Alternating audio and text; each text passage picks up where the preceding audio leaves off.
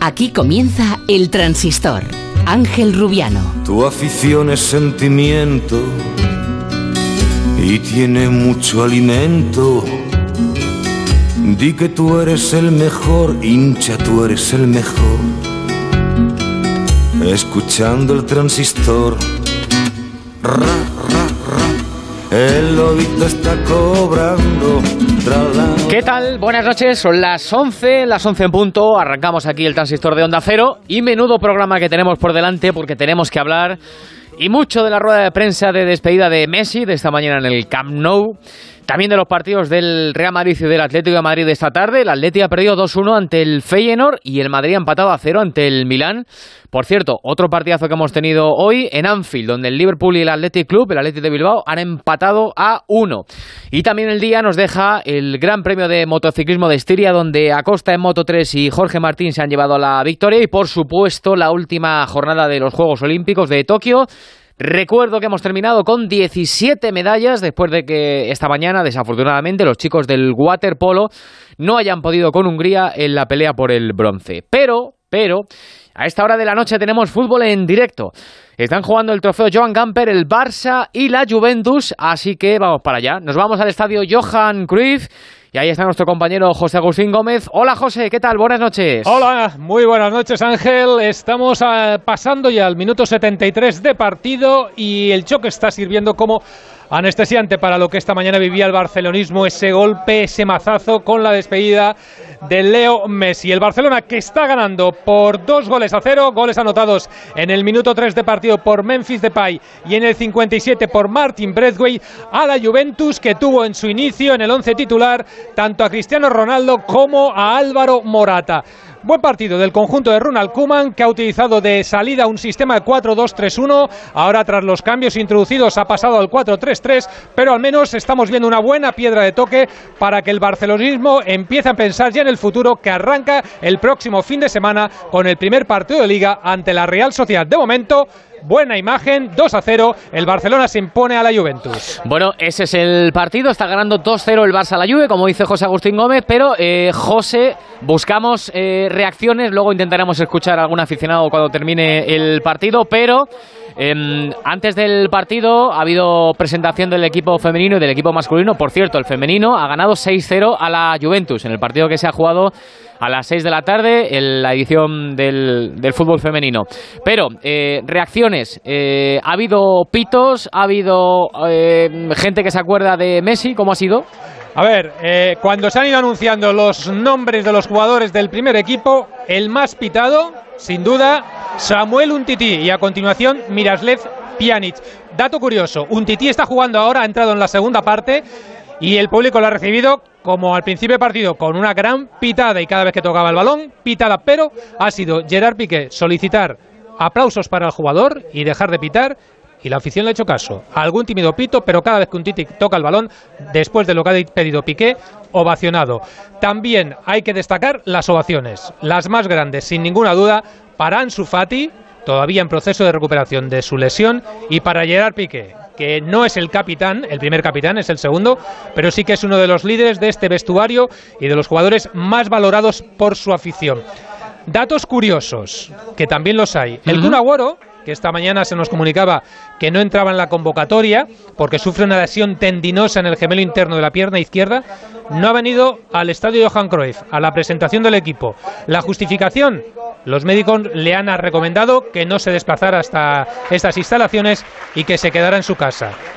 No es una lesión, parece muy grave, pero eso es lo que se nos transmite desde el club. Y Coutinho, que estaba en la lista para el partido, ha salido con el resto de sus compañeros en la presentación, pero luego ha desaparecido de la convocatoria. No hay explicación. Vale. Eh, lo apunto. Bueno, el partido está en el 30 de la segunda parte, sigue el 2-0. Mantenemos esa línea abierta con José Agustín Gómez, Y por, cierto. Sí, sí, vamos dime. a empezar a acostumbrarnos que en el minuto 10 de cada Eso te iba a partido los gritos de Messi, Messi, Messi y la ovación va a ser un ritual, parece que habitual. Sí. Eh, parece que va a ser una tónica habitual y, y predominante. Alfredo Martínez, ¿qué tal? Buenas noches.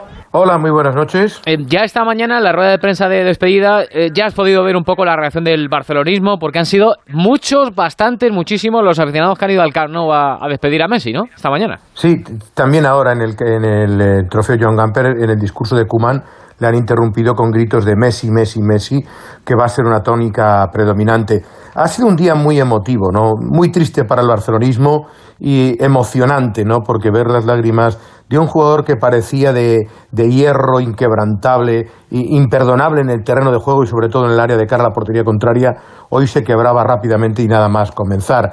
Eh, había muchísimos aficionados que estaban esperando estratégicamente en los distintos semáforos antes de llegar al estadio para intentar captar ese momento, un autógrafo, una fotografía y cerca de 500, eh, algo más de 500, estaban en la puerta del estadio coreando su nombre esperando verle entrar. Entró por una puerta, esquivó todas esas miradas y llegó acompañado de su familia. No estaba su padre, Jorge Messi, pero sí su esposa Antonella Roncucho, en un auditorio en 1899 eh, en el que estaban en una de las partes 35 títulos que son eh, mm, el mayor número que haya conseguido un solo futbolista en la historia más que centenaria del Fútbol Club Barcelona y con los que luego se haría distintas fotos con los compañeros y con su propia familia. Estaba buena parte de la plantilla, no estaba el Kun Agüero, ayer sí estuvo, pero hoy no sabemos qué le ha podido pasar. Lo cierto es que es sorprendente su ausencia también en el trofeo Joan Gamper. Estaba Ronald Koeman, estaba Xavi Hernández, toda la plantilla prácticamente y, por supuesto, eh, gente como Carlas Puyol, que querían escuchar, junto con toda la directiva del Fútbol Club Barcelona en el auditorio, sus primeras impresiones. Pues fíjate que elegantemente vestido con un traje de chaqueta azul y con corbata, Leo Messi comenzaba a subir al escenario y romperse todo uno. No podía articular palabra. Hizo un pequeño discurso para agradecer sobre todo y para dejar muy claro que por encima de todo, él, esta temporada, quería quedarse en Can Barça. Íbamos a seguir en, en nuestra casa, que era lo que más queríamos. Siempre sobrepusimos eh, el viernes está nuestro, el estar en, en nuestra casa y, y seguir disfrutando de, de, esta vida que tenemos en, en Barcelona, tanto en, en, lo deportivo como en lo cotidiano, que es, que es maravilloso. Bueno, eh, para el que no lo haya visto, ahora mismo lo está escuchando en Onda Cero, un Messi roto. Eh, desconsolado, que había roto a llorar justo al salir al escenario. No, parece ni su voz, Ángel. efectivamente, no parece, no parece ni su voz. Y una vez, Alfredo, escuchado en este arranque de Messi, eh, la pregunta que nos hacíamos todos es ¿Por qué se va Messi y si se ha hecho todo lo posible por todas las partes para que Messi se hubiera quedado en el Barça? Sí, un poco en la línea de lo que le preguntábamos el otro día a Joan Laporta, el presidente de Laporta. Bueno, esto del fair play, del 50%, y, y, realmente por qué no se pudo. Y no, acabamos de, quedar claro con, con la situación. Da, da, la sensación, cada día que pase, cada minuto que pasa, que realmente por parte de la Junta Directiva no se sabe si han hecho todo lo posible, si un pequeño esfuerzo hubiera permitido que se inscribiera a Leo Messi. Incluso eh, eh, Messi no ha tenido ningún reproche para Tebas. Dice, yo no tengo ningún problema con Tebas. Sí ha hecho un análisis eh, simple, dicho. Dice, bueno, por lo que a mí me han dicho, no se podía inscribir por el fair play de la Liga de Fútbol Profesional. Lo que tiene muy claro es que él sí hizo todo de su parte para quedarse en el Barcelona esta temporada que estaba todo arreglado y al último momento eh, por el tema de la liga se, no se pudo hacer y tengo claro que yo sí hice todo lo posible. Eh, el club, la porta, dijo que no, que no se pudo por un tema de liga, pero, pero escuché muchísimas cosas que se dijo sobre, sobre mí, por qué no seguía o lo que sea, pero te puedo asegurar que de mi parte también hice todo lo posible para, para quedarme, porque quería quedarme. El año pasado no quería quedarme y también lo dije, este año sí que quería y, no se pudo. Eh, aquí un matiz, Alfredo. Eh, la pregunta, ahora mismo no recuerdo que, cuál es el compañero que se la ha preguntado, eh, era si tanto el Barça como el propio Messi han hecho todo lo posible para que él siguiera. Y claro, él responde, yo sí, yo sí he hecho todo lo posible. Hay ciertos silencios en las preguntas en torno al Barcelona, si ha hecho todo lo posible. Hay, hay, cierta sensación de que algo de decepción por parte de, Leo Messi existe en torno a la Junta Directiva del Fútbol Club Barcelona, que tuvo seis meses para intentarlo hacer y no lo consiguió, ¿no? Evidentemente, él se rebajó ya, ha reconocido incluso hoy al 50%, como veníamos nosotros informando mm. tiempo atrás, y que, bueno, ese acuerdo con CBC que no quiso el Barcelona. Es más, eh, Messi reconoce que él viaja desde Ibiza pensando que va a firmar que está convencido de que va a firmar su renovación con el Barcelona para cinco temporadas, dos seguras para jugar, mejoraría o renovaría alguna más si siguiera o no, y que incluso la fotografía que se hace eh, frente con los jugadores del Paris Saint Germain en Ibiza es una casualidad. Dice, quedé con Leandro Paredes y con Di María para hacer un asado, un día después me llama eh, Neymar y me dice que está por Ibiza también, digo, pues venga, nos juntamos todos, apareció Berratti y al final nos hicimos una fotografía. Y ellos bromearon mucho conmigo, pero bromearon, pero yo os digo que fue una auténtica casualidad, porque él, cuando viajaba desde Ibiza a Barcelona, como te digo, pensaba que iba a firmar con el, con el Barcelona. y, estos eh, futbolistas, Alfredo, que aparte de ser futbolistas, son empresa, eh, calculan muy bien los, los movimientos. Si hubiera tenido la sospecha Messi de que se iba a París, no se hace esa foto. No, no, va a exhibirse, no va a exhibirse y no va a ir provocando, como bien. Porque él sabe, él sabe, perdón Alfredo, que se va al Paris Saint Germain y esta mañana cuando se le ha preguntado, bueno, lo ha dejado caer, pero no lo ha confirmado y él lo sabe ya, claro.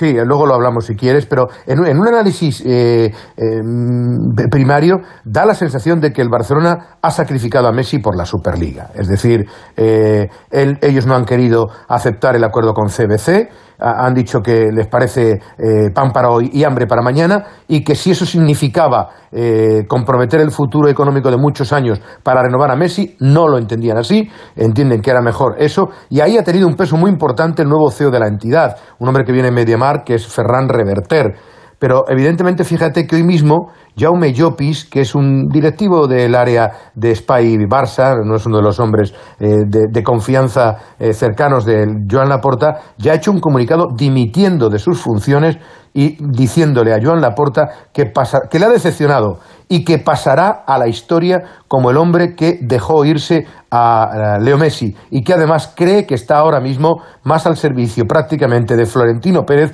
que del propio Fútbol Club Barcelona. Fuerte eh, la despedida de Jaume Llopis que viene un poco a reflejar el sentir general que existe ahora mismo en el barcelonismo de si realmente lo ha hecho o no todo el propio Fútbol Club Barcelona. Vamos a escuchar otro de los fragmentos de eh, el propio Leo Messi hablando, como tú bien decías, de si está empezando a negociar o no. Claro, es que la Liga Francesa, por ejemplo, ha empezado este fin de semana.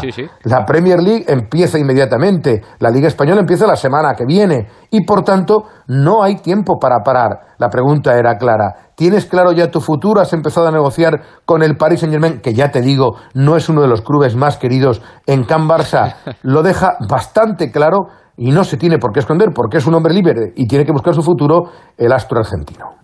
Bueno, es una posibilidad, sinceramente, a día de, día de hoy, a esta altura, a esta hora, no tengo nada eh, arreglado con nadie.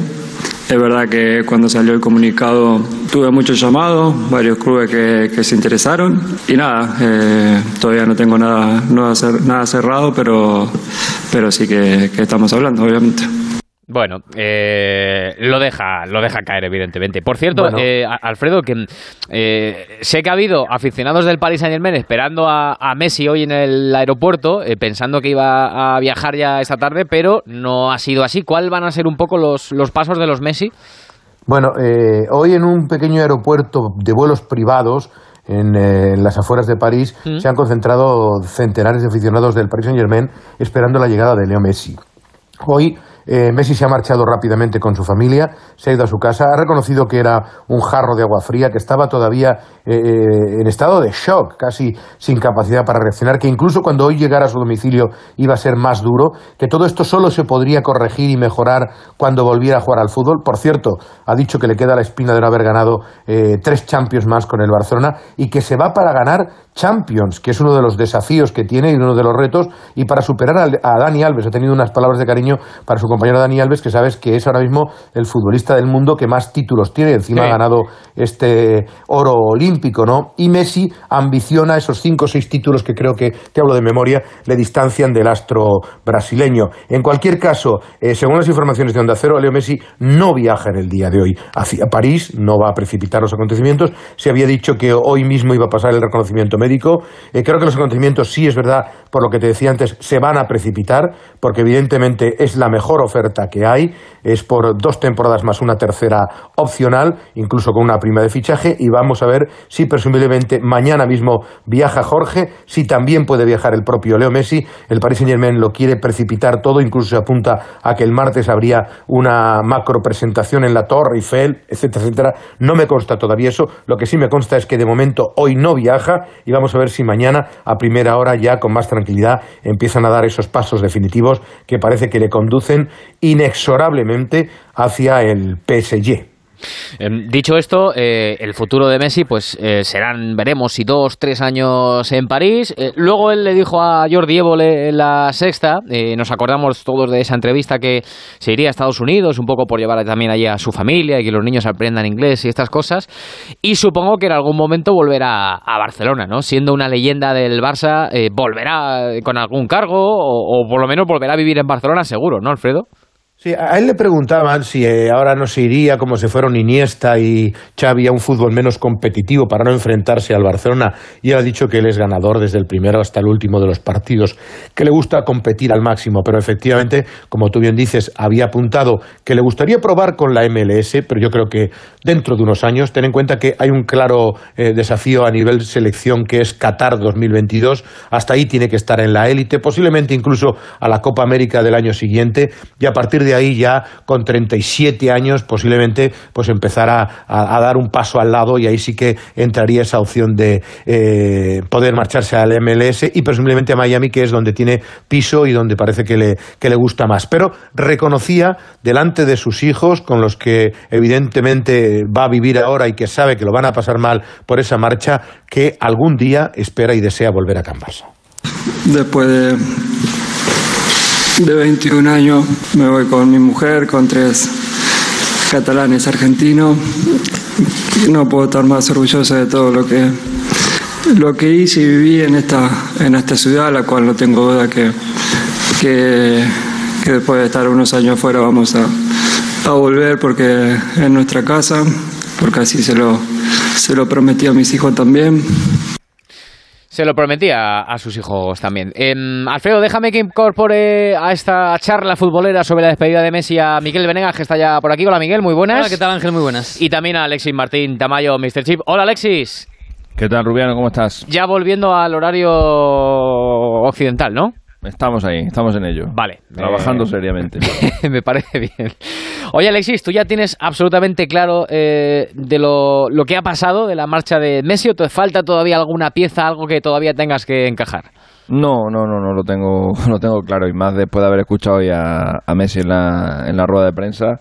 Eh, es lo que comenté el otro día. creo que hay un, creo que hay una incapacidad manifiesta de la porta para resolver el puzzle económico que se le plantea, eh, en cierto modo derivado de la situación que, hereda. Eh, eso eso lo, lo, dejo igual porque creo que creo que esa, ese problema que ha tenido la porta eh, es evidente que, ha existido y que no es culpa suya la, herencia que ha recibido, aunque es verdad que cuando uno eh, se presenta a las, eh, a las elecciones del Barça y promete, y promete cosas, pues entiendo que debe cumplirlas y que como, como ocurre con, lo, con la declaración de la renta, el, el, desconocimiento de la norma no, no exime de su cumplimiento. Pues aquí lo mismo. el que tú desconozcas cuál es la situación del, del Barça no, no te permite permite pues el, ir prometiendo cosas que luego a lo mejor no puedes cumplir, ¿no? Una persona, eh, un, un, presidente o un futuro presidente del Barça. Dos de añadido. Y más uno, y más uno, que, que ya ha estado ahí, durante mucho tiempo, eh, debe ser más cauto en, según qué tipo de declaraciones, sobre todo si ese tipo de cosas te van a conducir a la presidencia. Y la porta al final, eh, lo que le llevan a la presidencia del, del Barça, con la ventaja tan grande que consiguió, son dos cosas. Uno es la lona y lo otro es prometer que iba a renovar a Messi o que era la frase, el, la frase Alexis era es, el la frase Alexis es eh, la renovación de Messi la arreglo en un asado. Claro, claro. Entonces, al final, la campaña de la porta, claro, es que, eh, ¿cómo se llamaba el otro candidato, Alfredo? Que se me olvida. Víctor Font.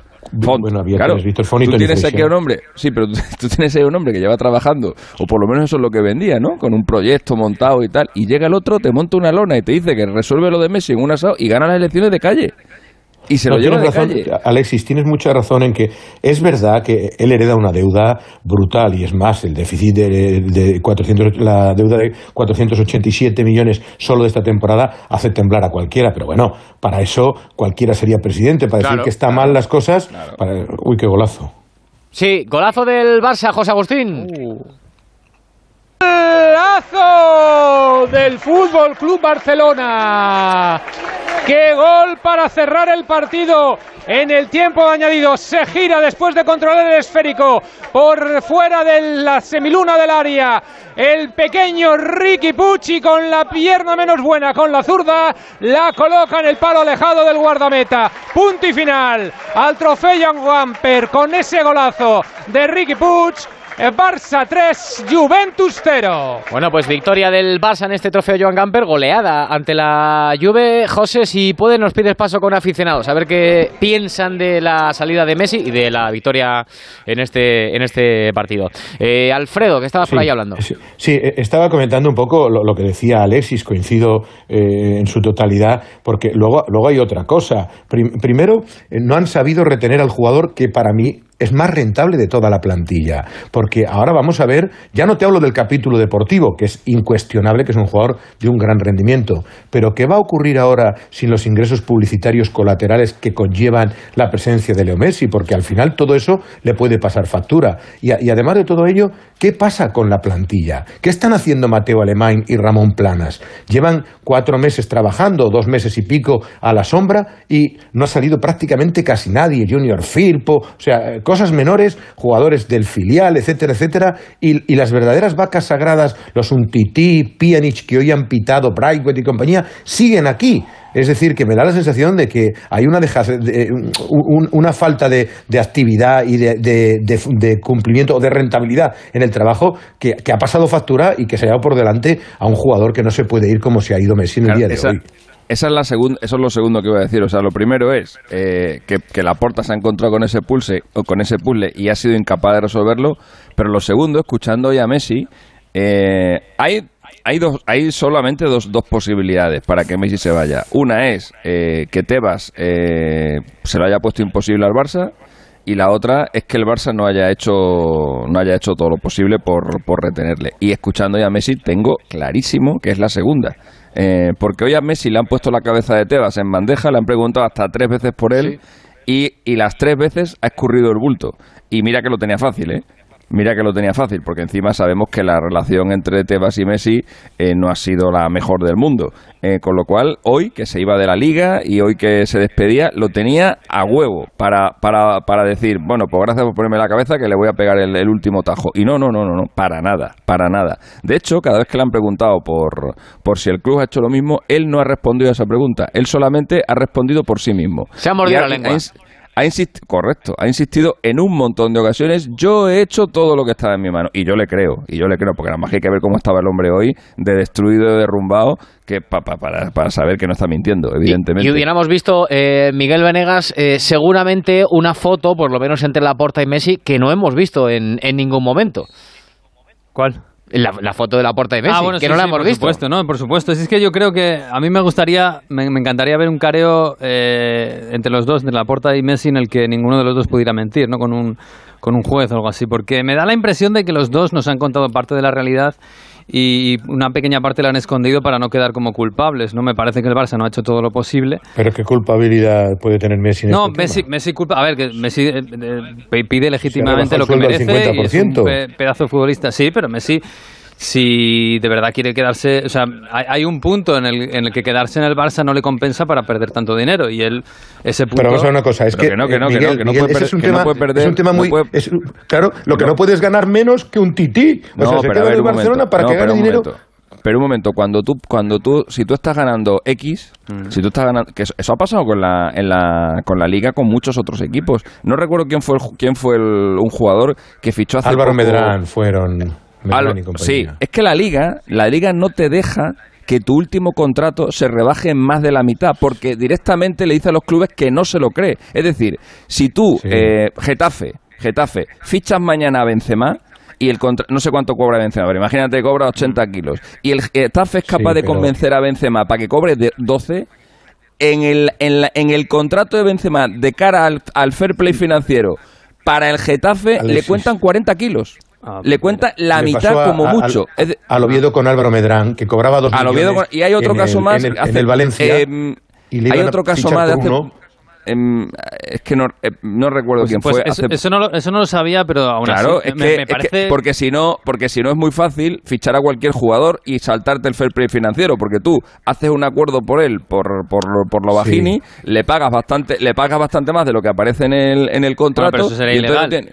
No, bueno, es ilegal, pero se puede hacer. Bueno, pero, pero la no, liga, ilegal, pero no la liga, hacer. pero la liga, precisamente para, Para evitar eso, todo esto. lo que ha dicho es si tu contrato eh, A es tanto, tu contrato B, tu, contrato Ya, inmediatamente Alexis, posterior a la todo eso está tiene muy que bien. ser tiene que ser como muy muy muy bajo la, mitad. del otro, aunque le paguen razón, menos. Alexis. aunque le paguen así como figura en el fair play para evitar, como bien dices, suspicacias. Pero Claro. estamos hablando de tiempo de pandemia. Es que incluso en ese caso, la liga, si hubiera querido de verdad, tendría que haber echado una mano. Porque evidentemente. Pero estamos lo, ha, hablando de pero una lo ha crisis dicho Messi. Dice, a mí solamente me han pedido que me baje el Sí, sueldo a eso- la mitad. eso sí no, me han verdad. pe- no me han pedido nada más. Claro, pero a mí, yo me pregunto, eh, que yo desconocía esta norma, ¿eh? pero me pregunto Sí. si Messi hubiera dicho de verdad, mira, que, que yo me quiero quedar, que soy feliz aquí, en vez de 20 Gasol. millones en 5 años, eh, ponme 10, que tampoco, oye, que, que me ha llevado mucho, ¿eh? no lo sé. que Tampoco está te en- permiten, tampoco te No permiten puede. esas cosas, porque además estás, estás difiriendo contratos, estás generando unas amortizaciones extrañas. No, no, pero además incluso, llegados a ese punto, Miguel, Mm. ¿con, con qué cara vendes tú que se mete en el vestuario el tipo que tira del carro, como es Leo Messi, que va a compartirlo con otros futbolistas como Pjanic o como un Tití, que son suplentes del suplente que sí, y que ganarían sí, más que claro. él? Es un- que sí, que sí, que la cuestión de estatus Es está que claro, llegarías pero- a, a un ilógico. Pero yo sí, sí, pero yo me pongo, bueno, me pongo la piel de Messi. Quiero decir, si yo, yo estoy feliz y tengo ya, no tengo ya tanto interés en, en mantener ese estatus, a lo mejor lo puedo bajar. No lo sé. ¿eh? Eso está, Por eso es te dice, derecho yo de hice Messi. todo lo que pude. Sí, sí ha hecho todo lo que puedo eh, eh, y esa norma es así y no se puede variar. Evidentemente sí que Messi ha hecho todo lo que ha podido y desde luego ha hecho todo lo que ha pedido el Barça, que me da la impresión de que es verdad que no ha hecho todo lo posible. Miguel, pero aguántame un segundito, que está José Agustín Gómez y queríamos recoger un poco la, la opinión del socio del Barcelona. Eh, José. Sí, rápidamente lo primero que te digo es que el mejor jugador del torneo, Joan Gamper, de esta edición ha sido Neto, el guardameta azulgrana, con sus intervenciones. Pero vamos con los aficionados, que poco a poco van abandonando las instalaciones. Y la pregunta es obvia. Voy primero con uno que lleva escrito en la espalda Sergi Roberto. Buenas noches. Buenas noches. Lo primero, ¿qué sensación le queda después de haber escuchado a Messi despedirse hoy? Pues una sensación muy triste, pero a la vez eh, tengo esperanza, sobre todo después de haber visto lo que ha hecho eh, Memphis. Yo, a ver, yo soy súper fan de Ricky Puig también, am, así que yo tengo esperanza de que tendrá más minutos este, esta temporada, vamos a ver, pero mm, dedos cruzados. Es muy triste lo de Messi, pero aún hay esperanza. Gracias. Y, y aquí veo a una chica que lleva Messi en la camiseta. Sí. ¿Qué ha supuesto para ti la marcha de Messi? ¿Cómo ves ahora mismo el Barça? Ah, yo no. Que no. I don't know. Es que no sigue al Barça. No, pero- no, yo no sé. Bueno, pues vamos, vamos a cambiar, vamos a cambiar, vamos a buscar aficionados que puedan atendernos. Vamos a ver, a- un aficionado que queremos preguntarle, después del Gamper, ¿qué sensación le queda después de haber escuchado hoy a Messi y ver hoy al equipo?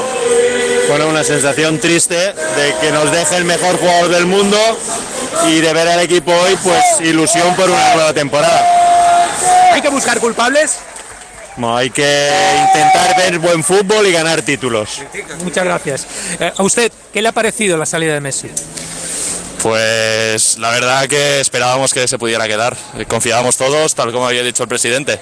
Pero bueno, si al final no se ha dado, pues a confiar en el equipo, en la plantilla y, y- y a que respondan ellos por si no está Messi, habrá otros. ¿Le han convencido las explicaciones de todas las partes? No, nada, para nada. Que hay, hay muchas cosas que, que todavía no están claras, hay muchos culpables que todavía no han salido y es- tampoco lo vamos a saber todo siempre al 100%. Sin Messi, ¿qué Barça espera ver? Eh, pues el mismo Barça de siempre, intentando pelear por todo, luchando hasta el final de cada partido y, y conqui- y conquistando títulos. Muchas gracias. Un ejemplo de los muchos Sí, señor. aficionados que te- van abandonando las instalaciones del estadio Johan Cruyff después de ver ganar 3 a 0 a un Barça convincente ante la Juventus en el último amistoso de la pretemporada. Pues gracias, José Agustín Gómez. Excelente trabajo. Primero contándonos el partido y luego recogiendo un poco la opinión de los aficionados del Barça. En estos tiempos están volviendo poco a poco. Hoy aficionados en el estadio Johan Cruyff. El fútbol vuelve a sonar como sonaba siempre. Lo va haciendo poco a poco y además, pues mira, podemos escuchar también a, los aficionados y su opinión de, todo este asunto de Messi. Em, y preguntas también que se está haciendo todo el mundo. Eh, a la larga lo veremos, ¿no? Pero eh, ¿ha hecho bien la porta no hipotecando más al, al Barça por retener a, a Messi? Eh, Alfredo, porque él, él lo decía el otro día, Es lo intentaba explicar, que, que no puede... Que, o sea, el Barça está por encima de cualquiera, incluso de Messi. Sí, no, no, pero sí es evidente que ni- ningún jugador está por encima de un club. Y fíjate que estamos hablando del mejor jugador para mí de toda la historia del, del fútbol. Es que lo que yo no sé si hipotecaba a, la renovación de Messi el futuro o, habría otras fórmulas, porque, claro, es que Joan Laporta, por cierto, eh, el tuit de- del transistor dice que ha dimitido un directivo, que yo he dicho que ha dimitido un directivo. No es un directivo, es responsable, es directivo del área de Spy Barça, no es de los que vino con él, para que luego eh, nadie piense que estamos intentando malmeter. No es un directivo de los que vino con él. Lo corregimos un- rápido, un no te preocupes, que- Alfredo. sí. Sí, corregimos, sobre todo porque al que le dan la brasa es a mí, ¿entiendes? Y además... eh, no- Ah, bienvenido al y club, además no lo he- Sí, por eso te digo, pero es que eh, me, me da coraje porque como no lo he dicho, no, no soy responsable de lo que digo. Pero, pero lo que, lo que sí eh, os quería- estábamos hablando de, de hipotecar el futuro. Eh, yo creo que Laporta lleva mm, seis meses desde que ganó las elecciones.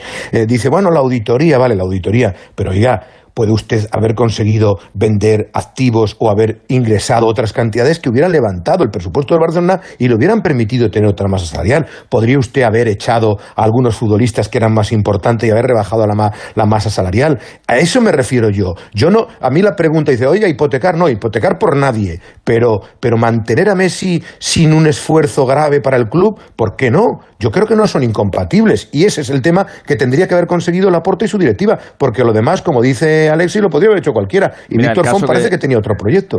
El caso que no recordaba yo antes era el de Cuenca. El de Cuenca con el Reus. Eh, Isaac Cuenca en el Reus. Que, le- que- que- que tenía un sueldo muy bajo para segunda división y la liga no le dejó inscribirlo. eh, primero porque superaba el número de jugadores. eh, que, o sea, el, el- bueno, no me, no, me, no me voy a liar, pero básicamente la liga no se creía que Cuenca cobrara- cobraba lo que, lo que el Reus decía que iba a cobrar, independientemente de que luego fuera cierto o no, de que realmente estaba cobrando eso, porque decía que un jugador como Cuenca, creo que eran, lo está mirando, creo que eran 77.000 euros, y dice, un jugador que está cobrando medio millón de euros, ¿cómo de repente va a pasar a segunda división a cobrar 77.000 euros, ¿vale? Entonces, esa es un poco la historia, ¿no? Da, da- da igual lo que a ti realmente te pague un club de cara al fair play financiero, como mucho te permiten que te rebajes tu sueldo en la mitad. Por eso, la propuesta del Barça a Messi ha sido siempre bájatelo a la, La mitad mínima. y siempre se ha- y a Messi y al resto de la plantilla. Que es la porque es el límite este al, es el límite al que pueden llevar. Si todos los jugadores de repente cobran cero euros, pues resuelto el problema del límite salarial, pero claro, la liga dice esto no es verdad. Les estáis pagando por otro lado, pues aquí nadie juega, aquí nadie juega gratis. Esa es un poco la, esa es un poco la historia. Y yo creo, eh, yo creo que lo- lo- también lo mismo que dije el otro día, creo que el Barça eh, ha hecho eh, en medio, en medio de la, de la movida esta de, de- de- de ajustar las cuentas, eh, ha- también ha dicho, vamos a ver, eh, ¿realmente merece la pena que montemos la que estamos montando, que, que, que no podamos inscribir a los cuatro jugadores que hemos, que hemos fichado, que tengamos que vender a varios de los que tenemos en la plantilla para, para que se quede Messi que al final en los últimos 10 años nos ha dado una Champions y las dos últimas ligas ni la ha olido. Yo creo que eso también ha pasado por la cabeza. No sé si de la porta, pero de alguien en el Barça ha pasado eso. Y han dicho, oye, mira, que ya está. Que se No, acabó, algún directivo que lo acabó". pensaba, Alexis. Seguro. Algún seguro. directivo era, era de ese pensamiento, evidentemente, pero un pensamiento equivocado, porque es que el que ha sujetado al Barcelona en los últimos 10 años ha sido Messi. Y en lugar de arroparle para el futuro, han dicho, pues no, quitamos a Messi, vamos a ver cómo le sale esa pieza, evidentemente. Si es pero que, luego, claro. Eh, eh, Alexis, al hilo de lo que tú... es- No, eh, solo quería matizar una cosa de lo que estabas tú comentando, Alexis. Pero bueno, tú imagínate que un futbolista como Isaac Cuenca viene de Japón, no tiene ningún equipo de fútbol, o Álvaro Medrán, viene de Valencia, y el Valencia le indemniza y le dice, oye, tenías dos millones de ficha, te vamos a dar un millón y te vas. Y el hombre dice, oye, para no jugar de aquí a final, el Oviedo me ofrece 200.000 euros. No es el 50% de mi ficha, pero me ofrece 200.000 euros de aquí al final de temporada. Juego con ellos un año y me mantengo y además yo sé que ya no voy a ganar dos millones en el futuro porque este era un contrato irreal. ¿Por qué la liga no se cree esas cosas? estoy de acuerdo. Además, si no te lo crees, investigalo y llévalo a los tribunales. Porque Claro. es ilegal, es un delito. Claro, pero, Pues pero es Isaac como- Cuenca viene de pues es- Japón y, y pues no tiene equipo. de Pues me voy a jugar para que me vean como escaparate. Es como lo de, las como lo de cuando te levantas la camiseta, es como con lo de cuando te levantas la camiseta y, y a un pues a un familiar tuyo que, que, que acaba de tener un problema o algo de eso le das ánimo y aún así te, y aún así te sancionan. ¿Por qué? Porque lo, porque hay una norma, hay una norma que lo que intenta es evitar que cuando tú te levantes la camiseta, pues a lo mejor lances un mensaje Pero es que es racista. o- pero es que es claro, pero entonces, el- el- para evitar delito, eso, cuando para no lo evitar- hay. Sí, pero para evitar eso tú dices, mira, no te puedes levantar la camiseta, no te la puedes quitar y si te la quitas tarjeta amarilla. Pues esto es lo mismo. La liga entiende que el 90% de los casos de jugadores que de repente empiecen a cobrar una cantidad de, de- de dinero muy pequeña respecto de la que estaban cobrando en el, en el anterior contrato, entiende que ahí va a haber trampa en el 90% de los casos y que habrá un 10% de los casos en el que estará en lo de Cuenca o en el que tú dices de, de Álvaro Medrán, que a lo mejor pues dice, pues mira, Pues chico, Messi se va efectos liga liga colaterales. menos liga a partir de hoy. Sí, ¿eh? sin duda, sin duda. Pero liga. también, pero no, Mucho, pero claro. hay una cosa, hay una cosa que es la que es, que es lo, lo- lo- la tercera cosa que quería comentar. Eh, Tebas le ha ofrecido a la Porta el salvoconducto para mantener a Messi que es el acuerdo con el fondo de capital. Claro. Con ese dinero, con esa inyección económica, el Barça podía escribir a Messi. Y eso es lo que yo creo que ha cabreado más a Messi. Porque Tebas llamó al padre de Messi. Y Tebas, antes de la negociación de- de- del padre con, con Laporta, le dijo, oye, mira, que sepas que Tebas tiene, o sea, que Laporta tiene esto encima de la mesa. Y que con esta inyección de capital vais, vais, a poder, eh, vais a poder firmar el contrato sin ningún tipo de problema y sin saltaros el el- el límite el límite salarial. Entonces, claro, eh, Jorge Messi va a, la, va a la reunión perfectamente tranquilo y sabiendo que ese contrato se va a firmar. Y de repente se encuentra allí que la porta le dice que no, que no, que no se puede hacer, que no se puede hacer. Y cuando le dice... Porque elige Jorge- Superliga, Alfredo. O sea, Correcto, y cuando Alexis. Jorge y cuando. Jorge Messi le dice, Sí, pero sí, cómo si me, ha- pues eso- pero si me ha dicho Tebas que, que tenéis aquí un que tenéis aquí una inyección económica, no, no, no, porque eso no lo podemos firmar porque nos obligan a renunciar a la Superliga y nosotros no podemos renunciar a la Superliga es y eso es lo que yo creo que acaba cabreando a Messi, y eso es lo que yo creo que hoy se ha tragado y no ha dicho Es en la que- rueda de prensa y eso es lo que yo creo que él tiene dentro Bueno, de decir que esta gente no ha hecho todo lo posible por mantenerme. Ha habido, ha habido silencios ahí, pero es que además, Alexis, es que eh, los Messi el jueves no tienen abierta ninguna negociación con nadie. O sea, todo el mundo, no, París, señor. No, no, no, no. El jueves, a, primera hora de la tarde, cuando se rompen las negociaciones, Jorge Messi, Leo Messi y todo su equipo no tienen para nada intención de buscar con otro equipo porque estaban convencidos de que iban a firmar y a partir de ese momento, y la frase es literal, eh, dice, tenemos que abrir puertas que hemos cerrado anteriormente, y entre ellas las del Paris Saint-Germain. Eso sí, esa misma tarde hay una decena de equipos que ya se ponen en contacto para saber las opciones reales de poder contratar a Leo Messi. ¿eh? Eh, dejarme que haga una comunicación. Creo que podemos ir a Argentina con nuestro compañero Carlos Ares, un poco por buscar la nota de color y preguntar cómo ha sentado en Argentina, en el país de nacimiento de Messi, la despedida y el llanto del crack.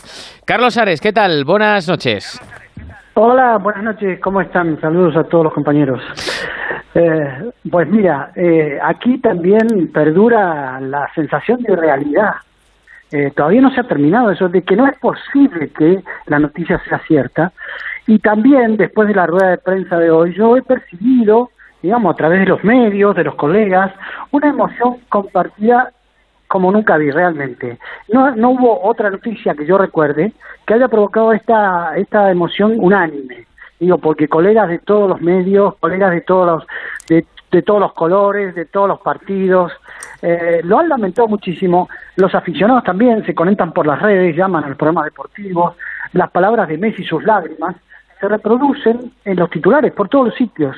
Son esas declaraciones en la rueda de prensa también. Es una voz de fondo que desde este mediodía suena irreal, como la de alguien que eh, imita a una voz confirmando lo que nadie quería escuchar, porque hasta hoy, insisto, se dudaba de que podía ser verdad su salida de Barcelona.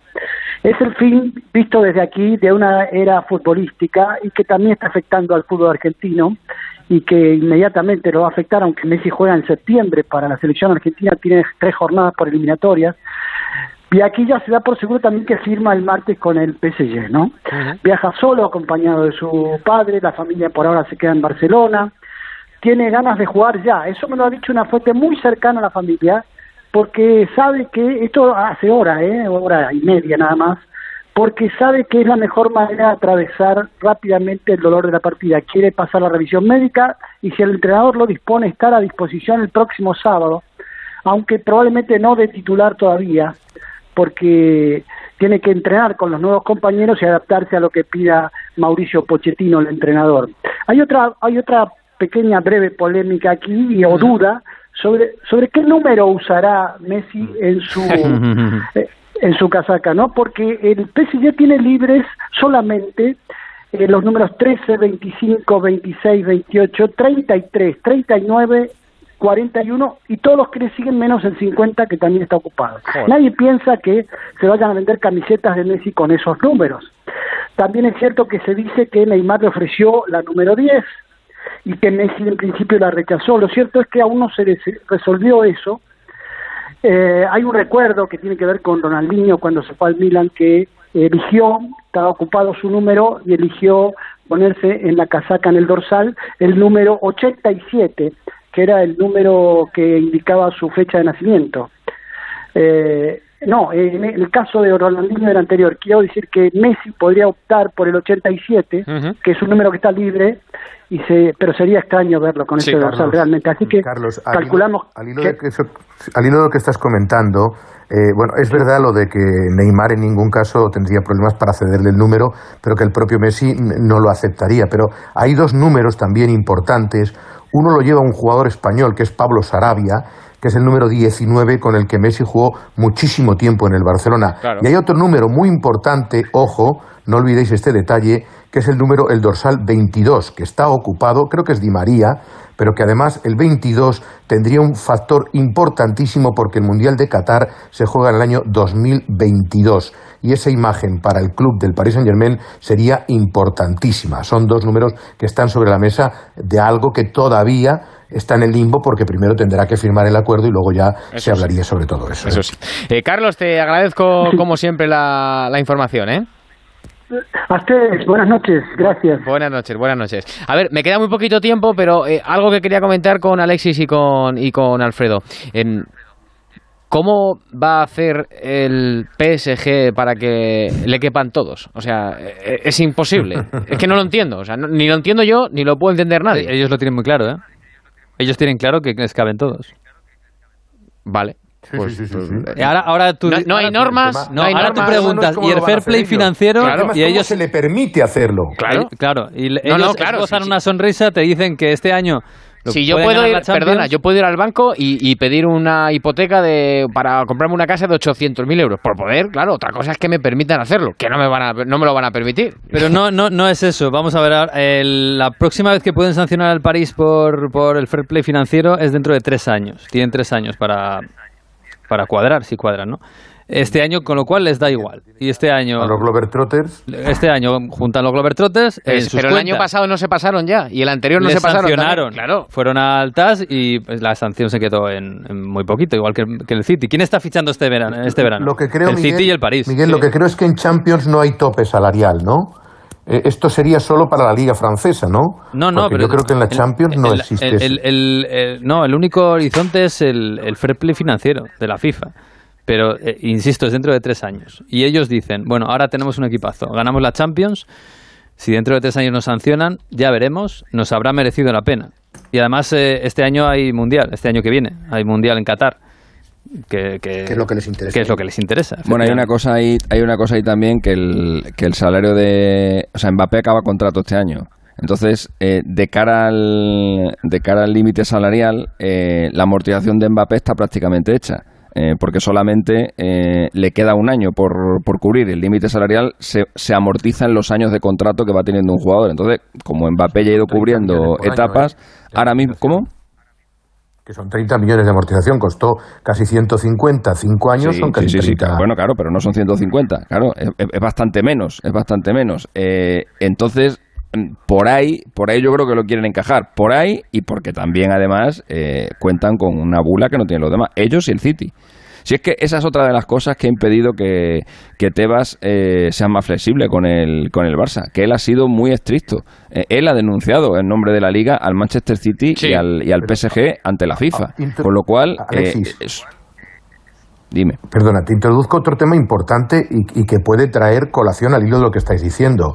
¿Cómo acaba esta historia si, como estáis diciendo, Mbappé sale este año del, del Paris Saint-Germain y se va al Real Madrid? ¿Cómo queda el Barcelona que va de la mano con Florentino contra la, a favor de la Superliga y contra el contrato de la Liga de Fútbol Profesional si al final esta jugada lleva a La Messi Porta al tiene que dimitir al día siguiente.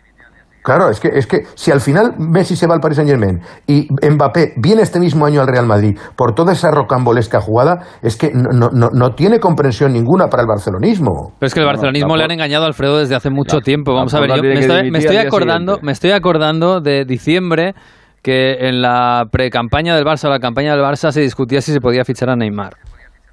Y cuando yo creo que todos teníamos claro que no se podía fichar a Neymar. Vete a saber si no le está devolviendo la porta a Florentino el favor, el famoso favor de Beckham en el, cuando la porta llegó Claro, a... me estaba acordando también de eso, Hombre, que la porta, Laporta llegó a la presidencia. La porta llega a la presidencia pe- prometiendo que se quedaba Messi, la anterior vez llegó a la presidencia prometiendo que fichaba a, Se, a está- Beckham. se estaría haciendo un flaco favor a sí No, mismo. pero, pero es verdad, es verdad que, que la, la amistad, la relación de Laporta con Florentino Pérez eh, es realmente sorprendente. Es muy buena. O sea, ahora mismo están en un camino de unión tal que parece inquebrantable. Por eso me sorprendería que el camino terminara con Mbappé en el Real Madrid, porque le dejaría en mal lugar a Laporta. Bueno, de hecho comieron el sábado. Eh, Ten- Tengo una fotografía de los tres en el Claro. Botafumeiro, ¿sí? Sí, sí, con Agnelli, con el de la Juventus. Yo, yo sé que aquí vamos a estar con el tema Mbappé pues las tres semanas que quedan de mercado, pero en Francia aseguran que no tiene ningún problema con que se quede Mbappé otra- hasta el final. Bueno, veremos. Habrá que seguir contándolo, claro que sí. Hasta mañana, Alfredo. Un abrazo, compañeros. Buenas noches. Adiós, Alexis. Te dejamos descansar, que ya te toca, ¿eh? Chao. Adiós. luego, gracias. 12 menos cuarto. No te vayas tú todavía. No, Venegas, no, aguanta. El transistor. Onda cero. Llevamos años apoyando a nuestros deportistas para conseguir el mayor logro de todos, conectar a las personas. Telefónica, mejor conectados. Ahora en Adelgar, 33% de descuento en tu tratamiento para adelgazar. 91 577 44 77 y adelgar.es. Venga a las rebajas de Muebles a Dama. Precios insuperables con la misma calidad de siempre, en una gran variedad de estilos y modelos, con su habitual trato amable, transporte y montaje gratuitos y la mejor financiación. Todo lo bueno de Muebles a Dama, pero ahora con rebajas. En General Ricardo 190 y en la web mueblesadama.com. Restaurante Couzapin les ofrece la mejor cocina asturiana también en agosto. Pescados, arroces y sidra. Mucha sidra. Couzapin.es. Por fin, días de descanso, lejos del trabajo y las preocupaciones. Disfruta del verano en buena compañía y llévanos siempre en tu maleta. Onda cero. Tu radio. En Onda Cero seguimos en el transistor. Ángel Rubiano. Ya comentaremos, tendremos días ¿eh? para hablar del super equipo que está montando el Paris Saint Germain. Pase lo que pase con Mbappé. Eh, yo no sé, bueno, ha- habrá debates, ¿no? Si el Madrid de los Galácticos, si el Barça de la MSN, si el Milán de Saki hace tantos y tantos años, Venegas, pero como, La verdad es como que equipito no está mal, ¿eh? Yo creo que lo que más parecido es el Madrid de los Galácticos, porque estos nombres de momento no han ganado nada. Eh, pero es- hay una diferencia, ¿eh? No sé si os habéis fijado, de todo lo que ha fichado este año el París, solo se ha gastado dinero en Arraf. Exacto. Vinagre gratis, gratis. claro, gratis entre comillas, pero bueno, gratis el fichaje, eh, Messi, que parece increíble, gratis, Vignaldum gratis. Eh, bueno, vamos a ver. Esto luego hay que ganar la Champions. Sí, no, claro, claro. Luego Bueno, y que ganen la Liga, que el año pasado no la ganaron. Efectivamente. Bueno, vienen de hacer eh, semifinales el año pasado y finales, finalista hace dos años. Así que bueno, van progresando poco a poco. Eh, bueno, eh, seguimos adelante. Han empatado a cero en Austria el Real Madrid y el Milán. En el último test del Real Madrid antes del debut del próximo sábado en la Liga ante el Alavés en Mendizorroza. Enrique Ortego, ¿qué tal? Buenas noches. Eh, buenas noches, Ángel. ¿Qué te ha parecido el Madrid? Bueno, pues un amistoso. Un amistoso, la primera parte eh, más entonada, los dos equipos, arrancó bien el Milan, luego el Madrid poco a poco se fue haciendo con el partido. Detalle de algunos jugadores, la actitud de Isco, la quiero destacar porque precisamente es otra vez por donde casi siempre le criticamos, pues hoy ha jugado casi todo el partido completo y su actitud era por lo menos la de aparecer, la de mostrarse, la de querer el balón, la de ayudarle a Casemiro a salir desde atrás, bueno, pues en ese sentido está bien.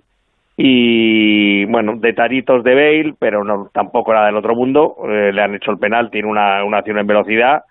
Y los chavales, que la verdad los chavales cuando salen siempre dejan detalles, sobre todo Miguel Gutiérrez, que a mí me parece un pecado venial de momento que Marcelo pueda estar por delante de él esperando la llegada de Mendy porque lo de Mendy empieza a ser preocupante. Sí, sí, sí. La verdad que se está alargando más de la cuenta. Forzó para jugar ante el Chelsea la vuelta de la semifinal de la Champions y de momento no, no, entra, no entra en escena. Em, El nombre propio del, del día, del partido, era el de Álava, que ha debutado con la camiseta del, del Madrid. En buenos detalles, ¿no? Del austriaco, que además jugaba en casa. Bueno, le han aplaudido, lo, lo ha pasado de maravilla. Sí, pero sobre ese no tenemos que tener dudas, ¿eh? No. Ese es un jugador hecho y derecho, acostumbrado a jugar en el Bayern Múnich, acostumbrado a la presión, a jugar en ataque, a arriesgar, eh, aunque juegue de, de defensa central.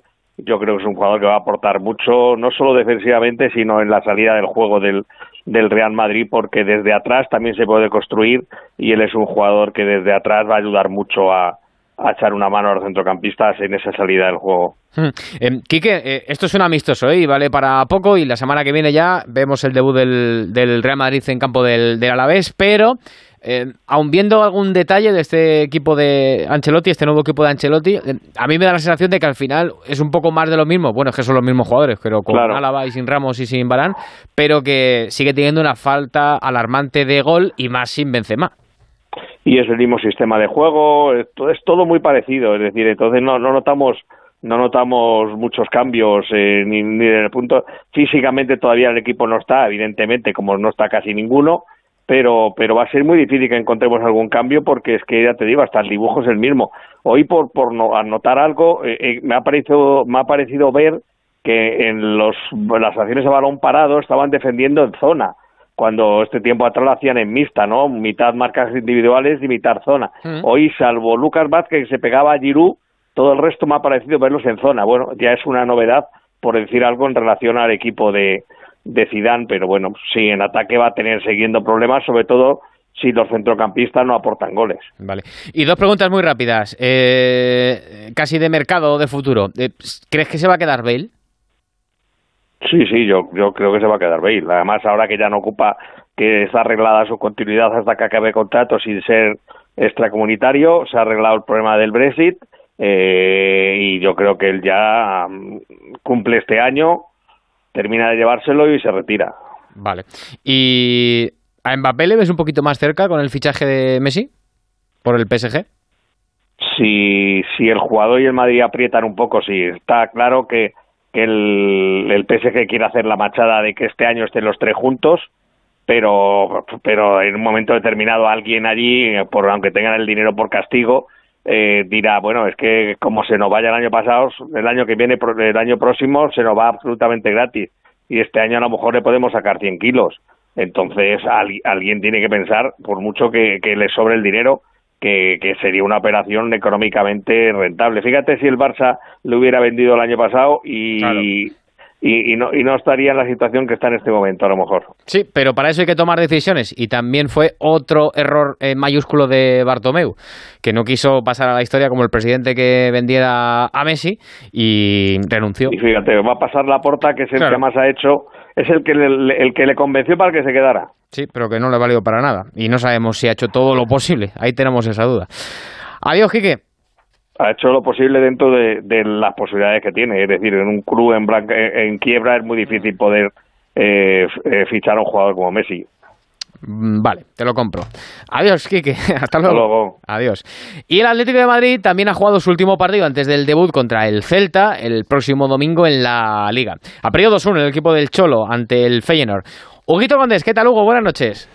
Hola, ¿qué tal? Buenas noches. Por cierto, habláis antes de los fichajes gratis del Paris Saint Germain. Donnarumma. Donnarumma. Sí, se me olvidaba, cierto, cierto. Sabía que se me olvidaba uno. Vaya porterazo, por cierto. Que, mm, oye, eh, ha jugado el Atlético casi 50 minutos con un hombre menos porque se le ha ido la olla a, a Carrasco. ¿Qué ha pasado? Sí, se le ha pelado el cable. A ver, eh, es verdad que viene en una pugna con un futbolista del Feyenoord, que el futbolista del Feyenoord le deja los pies abajo y le engancha, y ahí Carrasco se revuelve. Y yo tengo la sensación, Rubiano, que eh, no le han expulsado por revolverse, que podrían haberle expulsado, sino que ha sido cuando ha llegado el compañero del jugador del Feyenoord, le ha agarrado por el cuello y le ha hecho un, incluso le, le ha arañado y le ha hecho sangre en la cara. Sí, sí, no sé, se le ha cruzado el cable de una manera Eso es. se le ha ido, se le ha ido completamente porque es que luego ha vuelto otra vez a por el jugador. Bueno, hasta ha tenido que salir Simeone a pedirle calma, eh, a, a que se marchara, a que lo dejara, a que se olvidara y que se marchara al túnel de vestuarios. Pero claro, no le ha hecho mucha gracia al Cholo porque era la última prueba justo una semana antes de jugar contra el Celta. Hay jugadores con eh, que tenían marcados eh, la carga de partidos porque llevaban apenas una semana entrenando con, el resto de compañeros. Y claro, jugar con 10 pues ya le ha condicionado mucho. Mira que la primera parte no ha estado mal el Atlético Madrid y eso que iba perdiendo 1-0. Con 10 ha estado atrás, eh, bueno, pues a, expensas de lo que hiciera el Feyenoord, con dos, tres muy buenas paradas de Black que siguen el mismo nivel.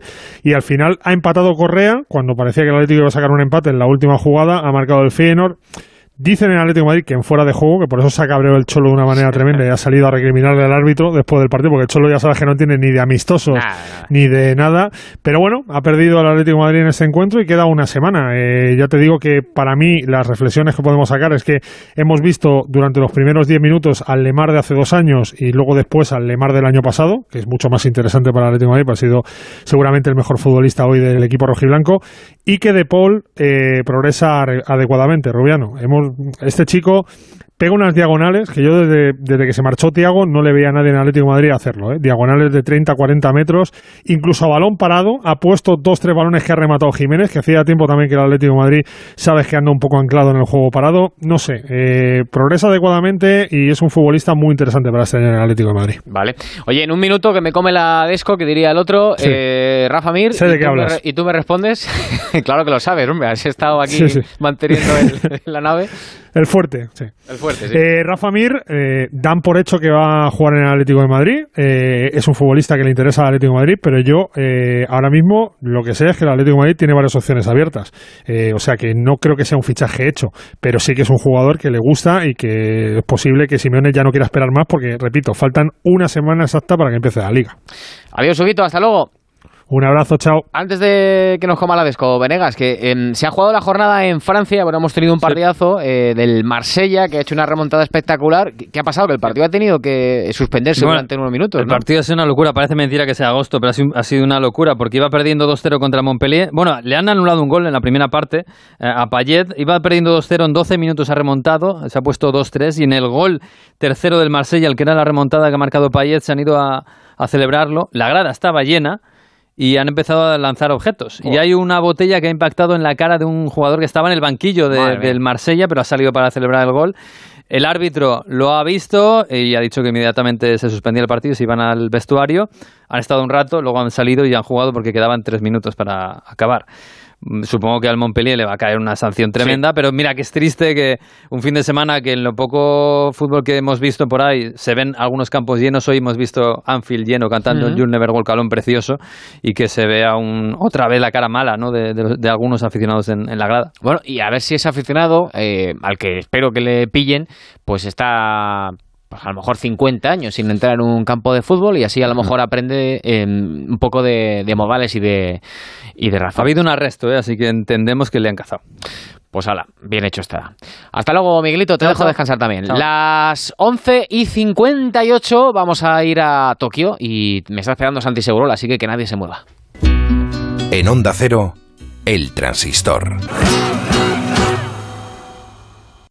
Ahora más que nunca tienen un propósito. Marta, Pedro, Lucía. Seres extraordinarios que con pequeños gestos, como cerrar el grifo mientras enjabonan, cuidan el agua. Únete a ellos. Descubre tus superpoderes en canal de Isabel El poder está en tu mano. Cuidando el agua, cuidamos de todos. Canal de Isabel II. Soy Eduardo Molet. ¿Sabes que puedes vender tu casa y seguir viviendo en ella para siempre? Te invito a merendar todos los martes y jueves a las 6 de la tarde en mi oficina de Fernando el Católico 19 y te cuento cómo. Reserva ya tu merienda en el 658 60 60 60 y vive tranquilo. En verano no todos salen de vacaciones, muchos se quedan, eso sí, sin madrugones. Hagas lo que hagas, conecta con nosotros. Estarás entretenido, con actualidad, humor, entrevistas, te vas a divertir. Onda Cero, tu radio. Onda Cero Madrid, 98.0.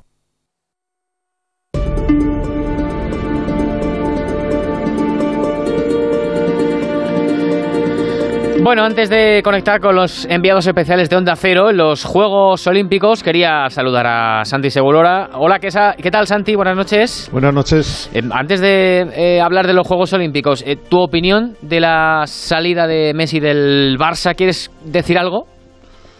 Hombre, puedo decir algo, eh, pero con todas las reservas que hay en, en este caso, porque eh, lo que ha ocurrido no se compadece con lo que parecía que iba a ocurrir. ¿no? Eh, Laporta ganó las elecciones dando la impresión de que era el candidato que tenía eh, ev- evidentemente atada la renovación de, de Messi. Los problemas del Barça ya se sabían durante las elecciones, es decir, tampoco son novedosos y se dio por hecho, llegó a decir que eso lo resolvía en un asado y lo que ha ocurrido es que Laporta ganó esas elecciones con Messi como bandera, pero Messi no está en el Barcelona. Si esto tiene que ver con los problemas eh, económicos, que seguramente tendrá que ver, no son novedosos, venían de lejos y esto es una cuestión que no sé si se afrontó suficientemente bien durante las elecciones.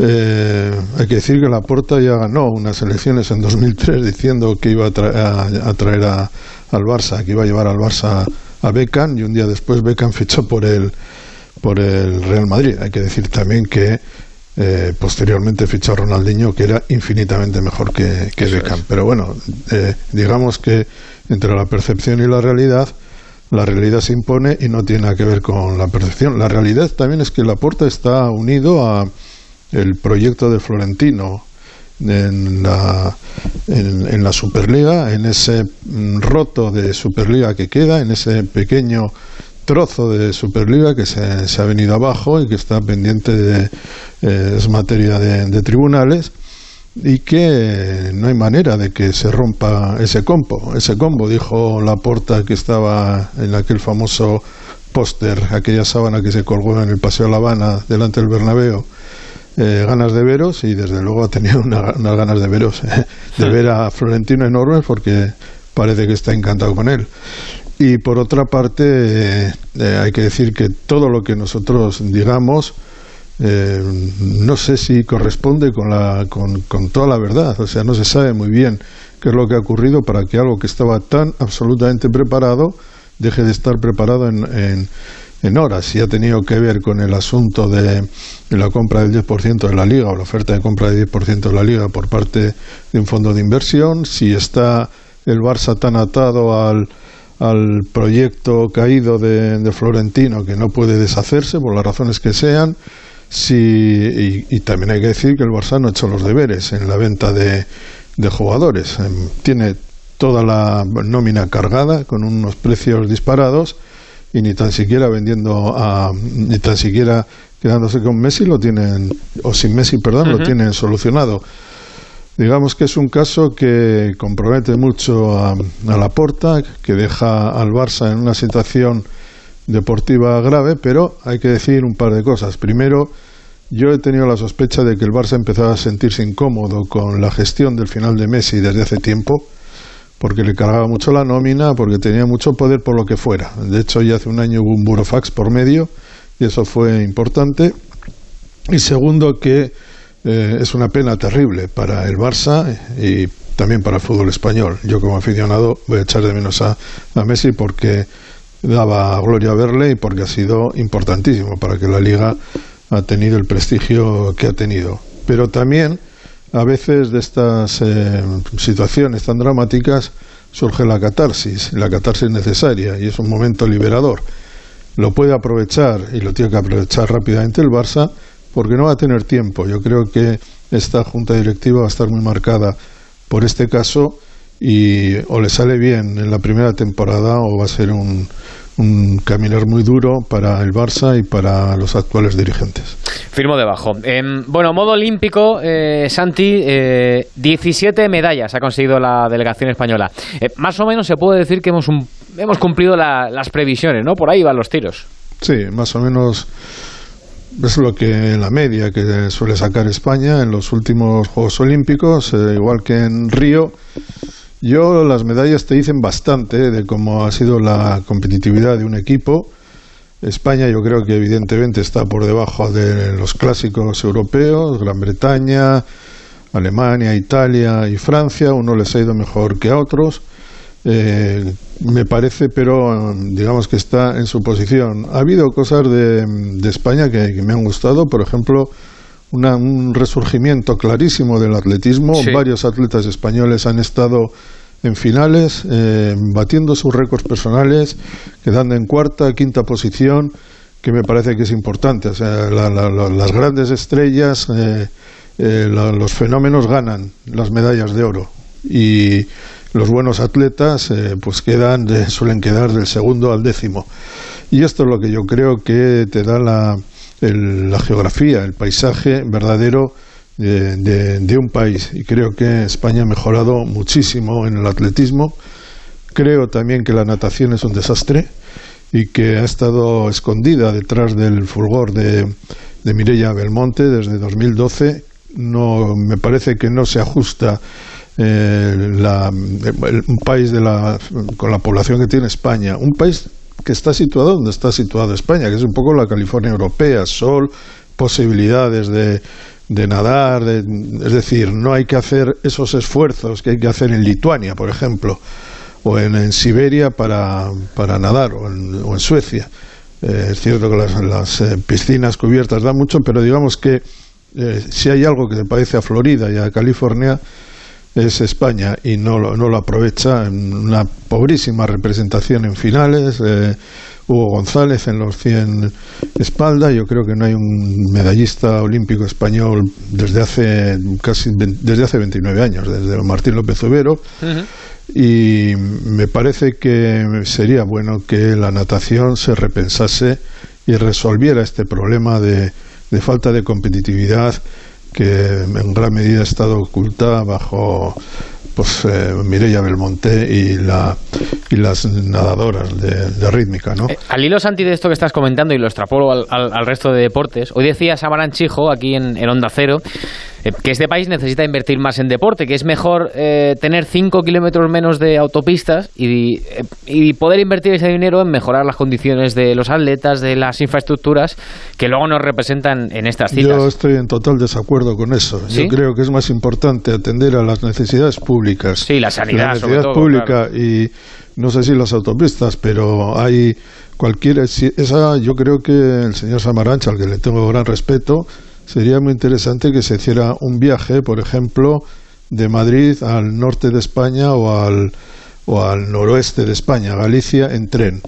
Y verá que no es lo mismo que ir a Barcelona en AVE, que tardas cinco y seis horas. Y eso que han pasado 30 años o 30, y, sí, 30 años desde que el AVE funciona en España. Por lo tanto, hay cosas que resolver también en, ese, en esa cuestión en la cuestión de las comunicaciones, una de las muchas, y creo que en la educación más, y creo que en la igualdad en la educación más, creo en la sanidad más. Me parece que eh, España, si hay- de algo ha pecado, por ejemplo, es de infraestructuras en deportes. En España hay estadios construidos para hacer atletismo que no se usan, que se han tenido que remodelar.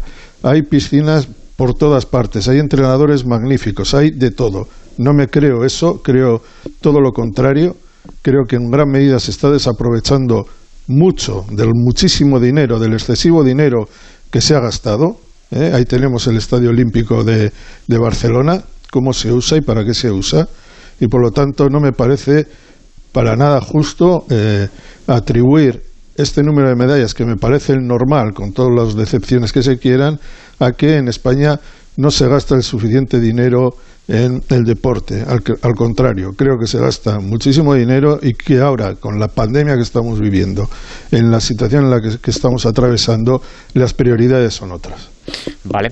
Eh, a nivel internacional, Santi, eh, la estrella de estos juegos.